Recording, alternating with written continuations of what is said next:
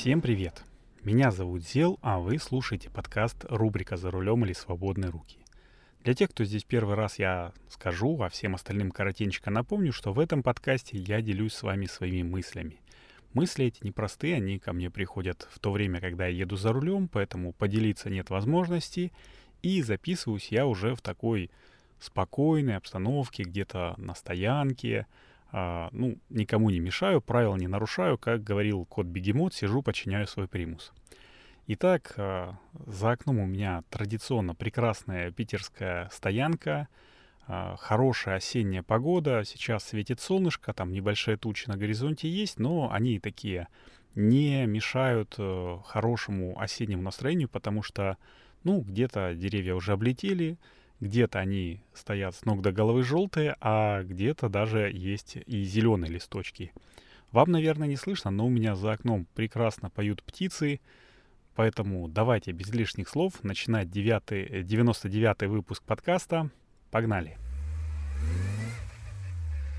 Ну и хоть выпуск такой предюбилейный, у меня, ну, такие не очень хорошие новости для всех тех, у кого есть дети. Дети школьного возраста — это особый такой, ну, особая категория детей, которая приносит своим родителям очень много позитивных эмоций, таких как, э, ну, наверное, взросление, там, э, самостоятельность и прочее, но в том числе и приносит такие не очень прикольные штуки, которые, ну, о которых нужно думать. Это там домашнее задание, проверка, потому что, наверное, ну, я не знаю, я не встречал, по крайней мере, таких э, людей, которые, детей, которые сами хотят делать домашку.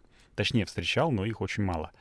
Э, и также головная боль э, каждого родителя, каждого родителя-школьника — это каникулы. Каникулов у нас, как все знают, есть четыре штуки. Самый главный и самый такой затратный — это летние каникулы. Но также есть осенние, зимние и весенние. Вот сейчас вроде как, ну, наверное, в школах уже скоро должны быть э, осенние каникулы — и я тут э, не помню где-то, то ли в ленте.ру, то ли на Фонтанке прочитал, что школьникам продлили, ну, питерским школьникам продлили каникулы на неделю, а может быть и российским полностью. И что это означает для нас? Ну, во-первых, то, что ковидла шагает э, по планете, это все и так знают без меня, я не буду говорить. Но, с другой стороны, как же, если мы будем сокращать э, учебный год постоянно там, ну, на неделю осенью, на неделю весной, ну, зимой-то и так две недели вроде как каникулы. Ну, обычно, я не знаю, у меня просто у ребенка немножко по-другому каникулы устроены, поэтому э, за всех сказать не могу. Но э, если на две недели э, учебных недели сократить программу, точнее сократить срок обучения, а программу при этом не менять, то э, как же наши бедные дети будут после самой такой осенней, самой первой э, учебной, учебного периода а, вступать в самый такой длинный, самый нудный, самый занудный и самый такой тяжелый период, это зимний, если им нужно будет еще нагонять одну неделю. Это раз, вопрос, э, ну, как бы первый на подумать. Ведь э, если, ну, условно говоря, сократить программу, то наши дети будут, э, ну, тупее, условно говоря, чем э, могли бы быть. Ну, это такой же вопрос там педагогический. Мне кажется, что планомерно у нас потихонечку, потихонечку, планомерно программа все упрощается упрощается. Все меньше становится таких э, интересных, э, точнее, не то чтобы интересных предметов. Предметы-то все интересны, если хороший преподаватель. Просто больше становится информации и меньше э, становится времени. Ну, точнее, время остается столько же, но из-за того, что больше информации, на единицу информации становится меньше времени на изучение, и поэтому так вот все галопом по Европам у нас учится, в, ну, наверное, последнее время. Хотя наши родители могли то же самое сказать, что вот в наше время там, условно говоря, физике уделялось там 8 часов в неделю, а в ваше время там только там 4 часа. Но зато там есть информатика, которой у нас не было. Ну, это так, э, это такой баланс между ну, образовательного, скажем так, э, образовательной программы, я не буду в него влезть, лезть, потому что я не, ну, никак к этому делу не отношусь, я могу только пересмотреть, э, ну, как говорится в пословице, если ты не можешь изменить ситуацию, измени, э, отношение к ней. Вот я могу только свое отношение изменить. Но второй вопрос, вот, э, который э, в связи с продлением каникул возникает, это что? Это на одну неделю э, продлевается отпуск у тех родителей, которые, в общем-то, взяли его для того, чтобы сидеть с ребенком дома. Ну, потому что если там взрослого оболтуса, там 15-16-летнего, ну, пускай там 13-летнего можно оставить дома, то, ну, без зазрения совести, да, там что, ты знаешь, что он будет э, в игрушки играть, там, я не знаю, с кем-то трендеть по телефону, ну, наверное, так уже не делают. А, ну, может быть, максимум гулять и чего? Ну, только пожрать оставить, там, с утра наготовил там еды, точнее, с утра там сказал, там, вот здесь вот стоит завтрак, вот здесь обед, вот здесь ужин, вот это вот там типа разогрел, все, сделал себе, покушал, и самая главная задача это не умереть от голода и не, не разбомбить квартиру. То например, семилеток или шестилеток, а сейчас уже мода сдавать детей в 6 лет в школу, э, вот так вот без присмотра не оставишь. И нужно либо родителям брать отпуск, ну, либо э, еще на неделю вызывать э, вот этих вот пенсионеров, родственников, которые будут сидеть. Ну, имеется в виду, конечно же, там в основном бабушек, дедушек, которые уже находятся на пенсии, но, может быть, и кого-нибудь другого из родственников. Поэтому ну, мне так кажется, что э, вот этим вот продлением каникул э, Министерство образования подкинуло немножечко проблем родителям. И, кстати, я слышал, что это никак не связано, наверное, но в каком-то из подкастов я слышал, что уже американские студенты астрофизики не понимают смысл файловой системы в программах, которыми, в общем-то, должны пользоваться по окончанию курса, ну, по окончанию обучения. И это то, как раз э, о чем я говорил, что наши родители, они более глубоко изучали, там, условно говоря, 5 предметов в школе, а мы более, ну, более, как это назвать, разрозненно, более поверхностно уже 10 предметов. И поэтому э, объяснить теперешним детям, что такое файловая система, как она состо... Э, из чего она состоит и как она, ну, условно говоря, группируется внутри программы, ну, это уже хм, отдельное мастерство, отдельная м, задача для преподавателей. И, кстати, если вы э, знаете, когда должны начаться и когда должны были закончиться и закончиться по-настоящему вот эти вот осенние каникулы, напишите нам в чатике. Э, у нас есть э, ну, группа в Телеграме, рубрика «За рулем или свободные руки». Там есть чатик, пишите туда.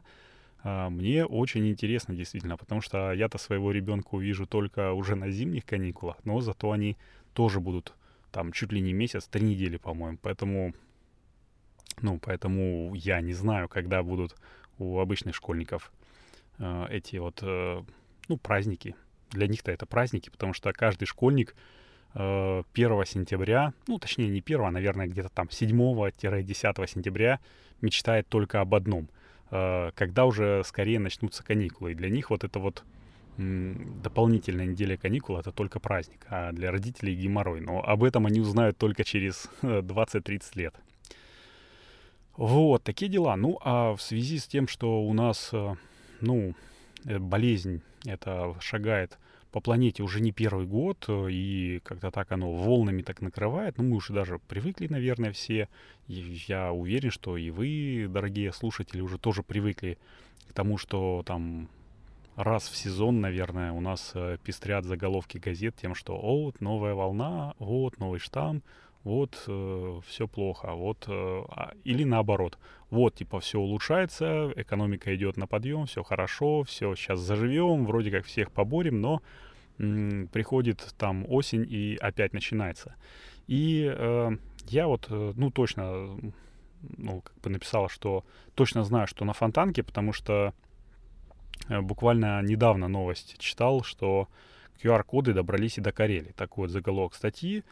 А, и во многих регионах, э, ну, в общем-то, вводят то же самое. Что-то, ну, СМИ, пресса так это выводит, как будто это новая штука. А это что значит QR-код? Это значит, что при посещении любых общественных мест и массовых мероприятий необходимо предъявлять вот этот вот, э, ну, электронный сертификатик э, о том, что ты вакцинирован, либо же справку ну, я не знаю, не с места работы, конечно, а с места, с того места, где ты ее возьмешь, о том, что ты, а, э, имеешь отрицательный ПЦР-тест, э, либо ты перенес, э, перенес болезнь. Причем ПЦР-тест должен быть э, получен не позднее, чем, э, ну, точнее, не ранее, чем за три дня, э, до того, как ты там э, его предъявишь. И это вот э, должно быть Э, должны его требовать. Э, ну, если мы про Карелию говорим, то глава региона сказал, что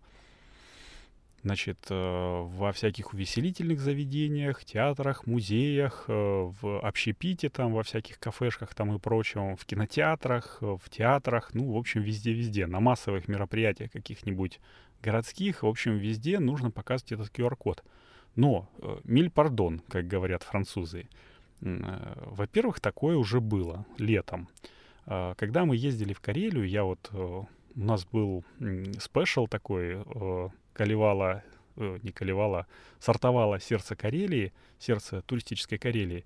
Вот, я говорил, что мы, когда поехали туда, там тоже был введен, это было там в июле, по-моему, тоже был примерно то же самое — а, либо ты QR-код там с собой имеешь, э, либо ты имеешь ПЦР-ку, либо, ну, справку о том, что перенес. И тогда, не знаю, как сейчас, но тогда это было так, что ты должен иметь этот ПЦР сделать а, за три дня, ну, не, не раньше, чем три дня до того, как ты въехал в регион. Сейчас не знаю. Если будут требовать его вот прям при входе, ну, от сегодняшнего дня, допустим, я сегодня иду в какой-нибудь, ну, театр, допустим, и мне говорят, чувак, у тебя должна быть ПЦР там три дня назад, то такой вот вопрос. Допустим, приехал я в Карелию, там, Сочи, Мордовию, Крым, там, ну, подставь свой регион любой на 7 дней. Э, несколько дней от одного дня, допустим, до там двух суток я потратил на то, чтобы доехать туда допустим, не на самолете летела, а на поезде. В Крым ехать, э, ну, два дня, по-моему. За три дня до въезда в регион я сделал ПЦРку. Все отрицательно, все хорошо, у меня все шикарно, я могу ехать. Но что будет, если я захочу, например, сходить в кино или давайте так, для, для большей наглядности и большей простоты, в кино я не хожу, в театр тоже, я захотел сходить в кафе, поесть. Почему? Потому что я в гостиницу заселился, там только завтрак, там у меня по цирку спросили, все, при заселении все хорошо. Э, в, в гостинице у меня только завтрак. Мне нужно где-то обедать, где-то ужинать. Это как минимум. Я пришел и чего? Мне говорят, давай QR-код. Э, нету, все, ты не можешь заходить. Чем мне с голоду умирать, что ли? Э, если билеты, например, у меня куплены были там, ну, три месяца назад или четыре месяца назад. Вы все знаете, как на юг сложно достать хорошие, ну, дешевые билеты? Ну, не знаю. Не знаю. Надо, конечно, при поездках э, сейчас очень тоже тщательно мониторить, э, как чего нужно делать. Ну, либо иметь э, всегда, ну, ПЦР, конечно, невозможно иметь, ну, справку о том, что ты переболел там не более, по-моему, трех или шести месяцев.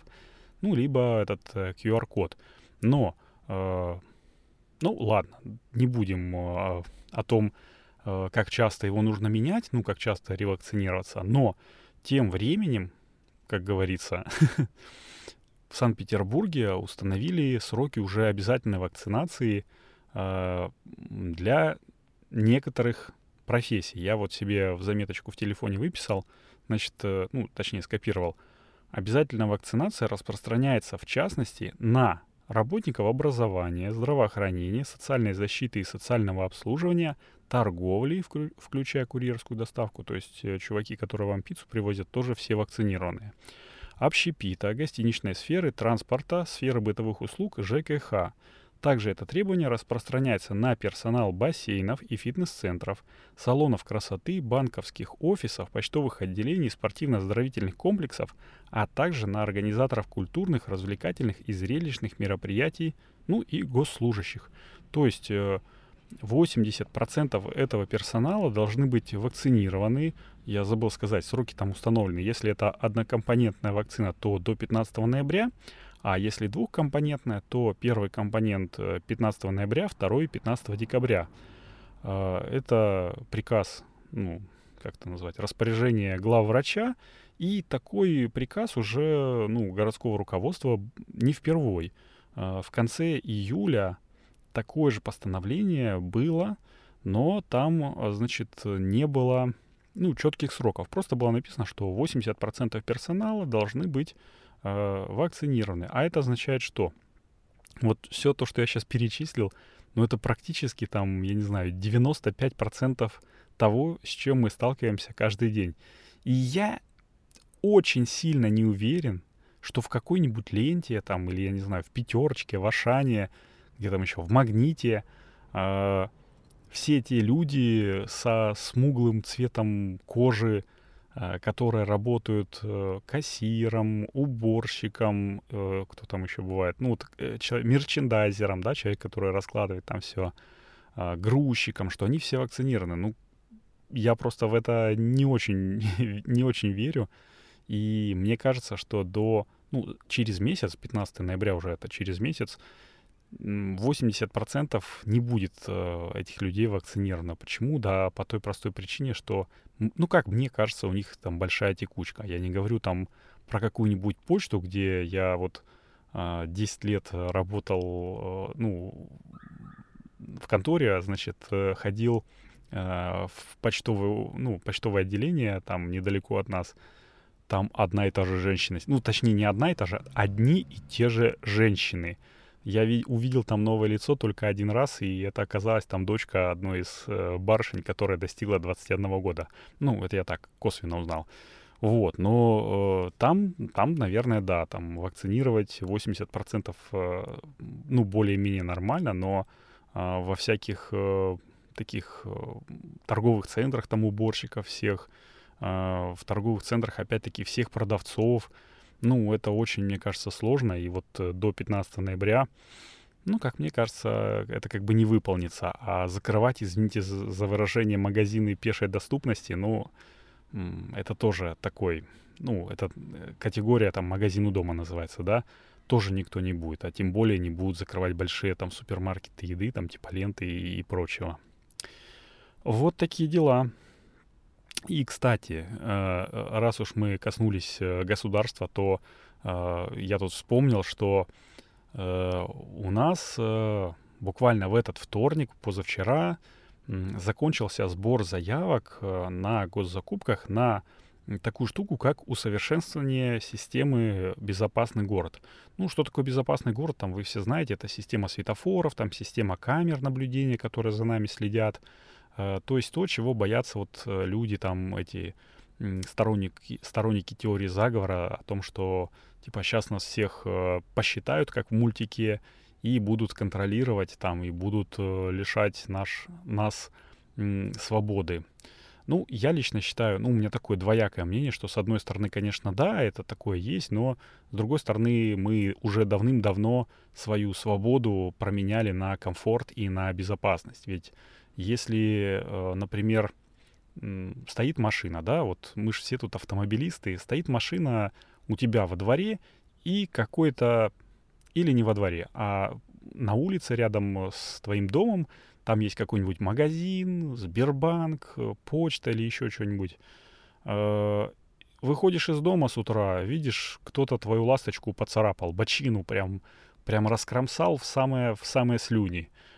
Что ты первым делом пойдешь? Конечно же, ты вызываешь полицию, фиксируешь, э, значит, э, дорожно-транспортное приключение и идешь в этот магазин, идешь в, этот, э, в эту почту, в Сбербанк и говоришь, ребята, покажите мне, пожалуйста, по-хорошему, по-человечески, пока полиция там не приехала, ну, точнее, не пришла к ним, покажите мне, пожалуйста, камеры наблюдения вот с такого-то по такое-то время, ну, хочется понять, кто же этот такой вандал. А если это случайно, это одно дело. А если кто-то подошел и целенаправленно нацарапал тебе гвоздем слово «хрен» э, из трех букв только на двери, то это уже, ну, попахивает административкой как минимум, а как максимум еще и, ну, точнее, административкой и возмещением убытков на ремонт.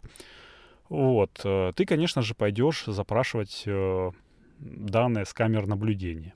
И тут э, тех, те, ну, тех людей, которые говорят, что вот я за свободу, там, э, за свободу чего? За свободу того, что, ну, не хочу, короче, чтобы за мной следили, э, так зачем ты тогда пойдешь? Э, тогда не иди, не ищи по камерам. Я когда работал там, ну, в одном бутике, в общем, работал, да, к нам чувак пришел и сказал, ребята, у меня тут э, колесо проткнули, давайте посмотрим ваши камеры. И начальник службы безопасности говорит, мужик, типа, блин, хорошо. Ну, посоветовавшись э, с руководством, понятное дело, говорит, хорошо, давай посмотрим. Посмотрели, действительно, там подошел какой-то, ну, какой-то малолетний пацан, я не знаю, ну, наверное, может, поспорил с кем-нибудь, а может, просто так раздухарился и вот, ну, хулиган, короче. Вот. Э, его не нашли, но чувак э, понял, что это не специально проткнули колесо для того, чтобы его машину там угнать. Потому что бывают и такие случаи. Вот. Э, и что же, ну, как бы, чем это усовершенствование безопасного города будет? На этот раз это такое, очень большая программа, очень такая, ну, серьезная программа, этот безопасный город. На нее выделено что-то порядка ну, запланировано, точнее, порядка там трех миллиардов рублей. Блин, прикиньте. Так вот, на этот раз 35 миллионов, ну, 35 там с, с хвостиком э, город готов отдать за оптимизацию транспортной инфраструктуры с помощью сим-карт. То есть, о чем это говорит? Ну, тут опять надеваем шапочку из фольги. Каждый раз, когда вы садитесь э, в автобус, там, в троллейбус, э, в трамвай, ваши, ваш мобильный телефон передает данные, ну, в какую-то службу централизованную, на какой-то сервер, и, значит, э, считаются маршруты, смотрится загруженность э, этого маршрута, какие пробки там, не пробки, где больше народу ездит, там, возможно, дополнительный транспорт вывести на линию, где меньше, то, понятное дело, для экономии ресурсов – наоборот, э, сделать интервал побольше, вывести поменьше транспорта. Вот, ну и, в общем-то, чего, светофоры регулировать. Ну вот, так, если задуматься, я не читал закупочную документацию, но если задуматься, то очень такая интересная и правильная программа. Но э, сторонники теории заговора могут сказать, что опять-таки нас всех отслеживают там туда-сюда и все дела. Э, но тут э, я вам так скажу, даже не нужно использовать никакое стороннее приложение. Ведь, э, ну вот, например, Яндекс карты, да, вы когда пользуетесь Яндекс картами, там есть такая штука, как пробки, оно показывает пробки. Раньше это было отдельное приложение, но сейчас это все интегрировалось. А, так вот, вы думаете, как система вас опознает? Точнее, опознает, где вы едете? Ну да, точное геопозиционирование, оно происходит э, вообще даже не по одному способу, там, когда GPS включена, да, можно сказать, что э, отключи GPS и все, и тебя там, типа, мол, не найти. Нет, фигушки. Есть такая штука, как э, метод триангуляции, когда, ну вот, э, ваш телефон, даже можно ехать, и э, там, где GPS-сигнал слабый, все равно будешь видеть более-менее ситуацию. Когда м, твой телефон является, ну, таким приемником, и у нас есть, ну, антенной, да, которая резонирует с сигналом сотовой связи. И, допустим, три берется ближайшая, ну, ближайшая точка, к которой подключается твой телефон, и рядом с ней еще несколько там базовых станций, к которым подключается ну, которым эта базовая станция, к которой подключен твой телефон, передает сигнал, и, в общем, таким способом э, находится более-менее точное геопозиционирование. Поэтому никаких э, дополнительных программ, которые будут жрать или дополнительных каких-то ресурсов, которые будут жрать э, батарейку вашего телефона, не будет. Вы просто э, где-то там подписались э, в когда симку покупали, что разрешаете отдавать э, данные там геопозиционирования и все. И дальше сотовая компания уже их либо продает, либо город заставляет отдавать бесплатно. Ну, в общем, ну, вот так вот. Вот так вот мы потихонечку, с одной стороны, помогаем э, городу, а с другой стороны, вроде как и лишаемся некоторой свободы. Но вот э, чтобы не было никакого недопонимания вот про этот метод триангуляции, это не я сказал, это, ну, точнее, это я сказал, но не только я такого мнения. Вот э, я читал интервью Значит, чувак, э, руководитель в Review Сергей Половинков. Это очень такой, ну, не очень, но известный чувак в сфере там безопасности в том числе. И он то же самое сказал, что при оценке там необходимости выключать геолокацию на смартфоне, э, это, в общем-то, не имеет смысла, потому что, э, ну, батарейки, конечно же, будет немножко меньше расходоваться, а вот э, избавиться от, условно, там, в кавычках, слежки все равно не получится, потому что, ну, вот геолокацию там не получится, точнее, наоборот, получится вычислить по-любому, если спецслужбам там каким-нибудь нужно будет какого-то определенного одного человека зафиксировать, то они это сделают по множеству способов. Э, не только по данным, э, которые отдаются там с помощью Яндекс Навигатора там или еще чего-нибудь. Ну, тот же самый там Инстаграм, э, тот же самый Facebook, ВКонтакте, Телеграм не знаю, наверное, тоже ну вот когда, да, тот же самый телефон, он, э, когда фотографируешь, он э, делает что? Он э, сохраняет, а если не выключил галочку, сохраняет данные геометки.